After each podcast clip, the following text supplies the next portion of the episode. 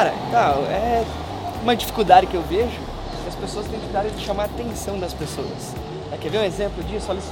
Aí, ó. Aqui, ó, exemplo prático, olha lá. Ó. Promoção 30% em tudo. Vamos lá, promoção 30%. Por que você acha que as pessoas fazem promoção? Por que você acha? Primeiro porque, porque é o seguinte, a promoção faz com que chame os clientes, porque você tem que chamar a atenção dos clientes para tua loja. Você tem que chamar a atenção dos clientes para tua rede social. Você tem que chamar a atenção dos clientes para eles saberem que você existe. E uma promoção como essa, promoção de 30% tudo, diz que tudo dentro da loja está em 30%. Não quer dizer que realmente vai ter tudo lá dentro.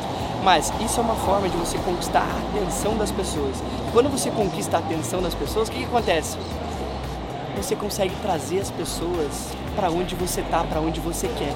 E é nesse momento que você também tem que estar preparado, um segundo ponto, para você converter aquela venda. Você tem que ter conhecimentos sobre o produto, tem que ter visão de negócio, tem que ter habilidade, tem que ter atividade, tem que ter tudo o que precisa para você converter. Então, o primeiro passo de tudo é você conseguir chamar a atenção das pessoas. E uma promoção, uma divulgação no Facebook, Instagram, uma ligação, mandar e-mail para esses clientes, mandar WhatsApp para esses clientes.